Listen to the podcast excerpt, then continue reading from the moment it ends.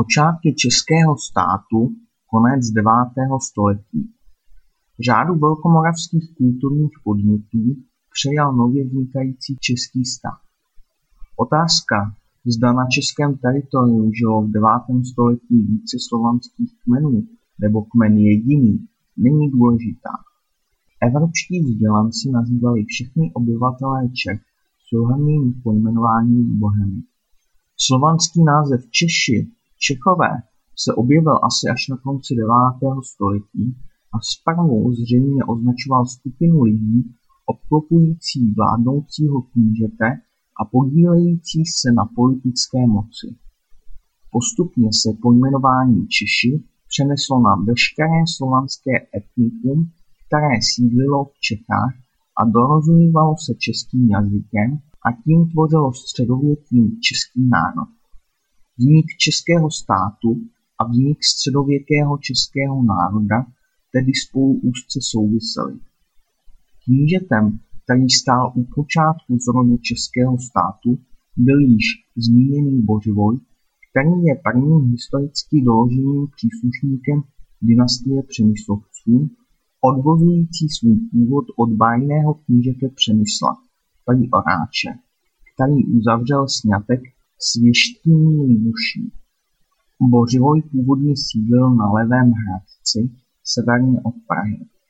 Zde také po přijetí křtu z rukou Metodějových založil kostel svatého Klimenta, zřejmě nejstarší v Čechách. Pravděpodobně kolem roku 885 přemístil své sídlo na hradiště zvané Praha, na místě nynějšího pražského hradu. Motivy byly nejspíše praktické povahy, neboť pražské hradiště střežilo významný brod přes Vltavu a stalo se tak důležitým obchodním střediskem.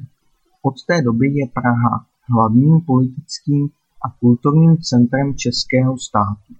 Bořivoj byl až do své smrti kolem roku 890 věrným spojencem Velkomoravské říše, z jejíhož vlivu se vyprostil až jeho syn Spytihněv I. Spytihněvova orientace na Bavorsko v podstatě rozhodla o příklonu české země ke kultuře latinského západu. Důsledky tohoto kroku se však neprojevily okamžitě. Po celé desáté a jedenácté století v Čechách vedle sebe působily dvě kultury, latinská a zvolna ustupující staroslovenská. Zavraždění kněžny Ludmily 921 Po Spytihněvově úmrtí převzal vládu jeho bratr Bratislav I., zakladatel kostela svatého Jiří na Pražském hradě. Když i on zemřel, došlo ve vládnoucím rodě ke sporům.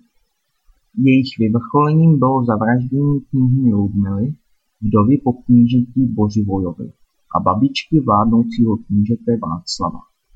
Tento čin vykonal v září 921 na hradišti Tetín nad řekou Berounkou nedaleko pozdějšího hradu Karlštejna vikingští bojovníci najatí kněžnou Drahomírou, vdovou po Vratislavovi I.